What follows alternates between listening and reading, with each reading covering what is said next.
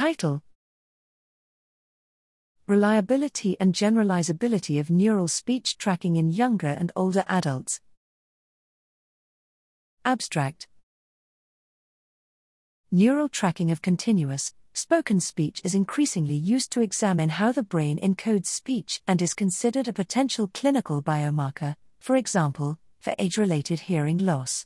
A biomarker must be reliable, intra-class correlation, ICC, greater than 0.7 but the reliability of neural speech tracking is unclear.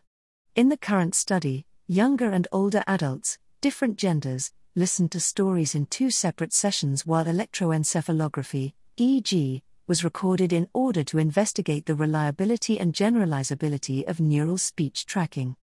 Neural speech tracking was larger for older compared to younger adults for stories under clear and background noise conditions, consistent with a loss of inhibition in the aged auditory system. For both age groups, reliability for neural speech tracking was lower than the reliability of neural responses to noise bursts, ICC greater than 0.8, which were used as a benchmark for maximum reliability the reliability of neural speech tracking was moderate, ICC 0.5 to 0.75, but tended to be lower for younger adults when speech was presented in noise.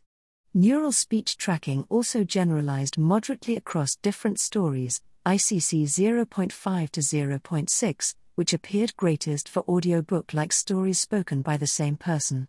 This indicates that a variety of stories could possibly be used for clinical assessments.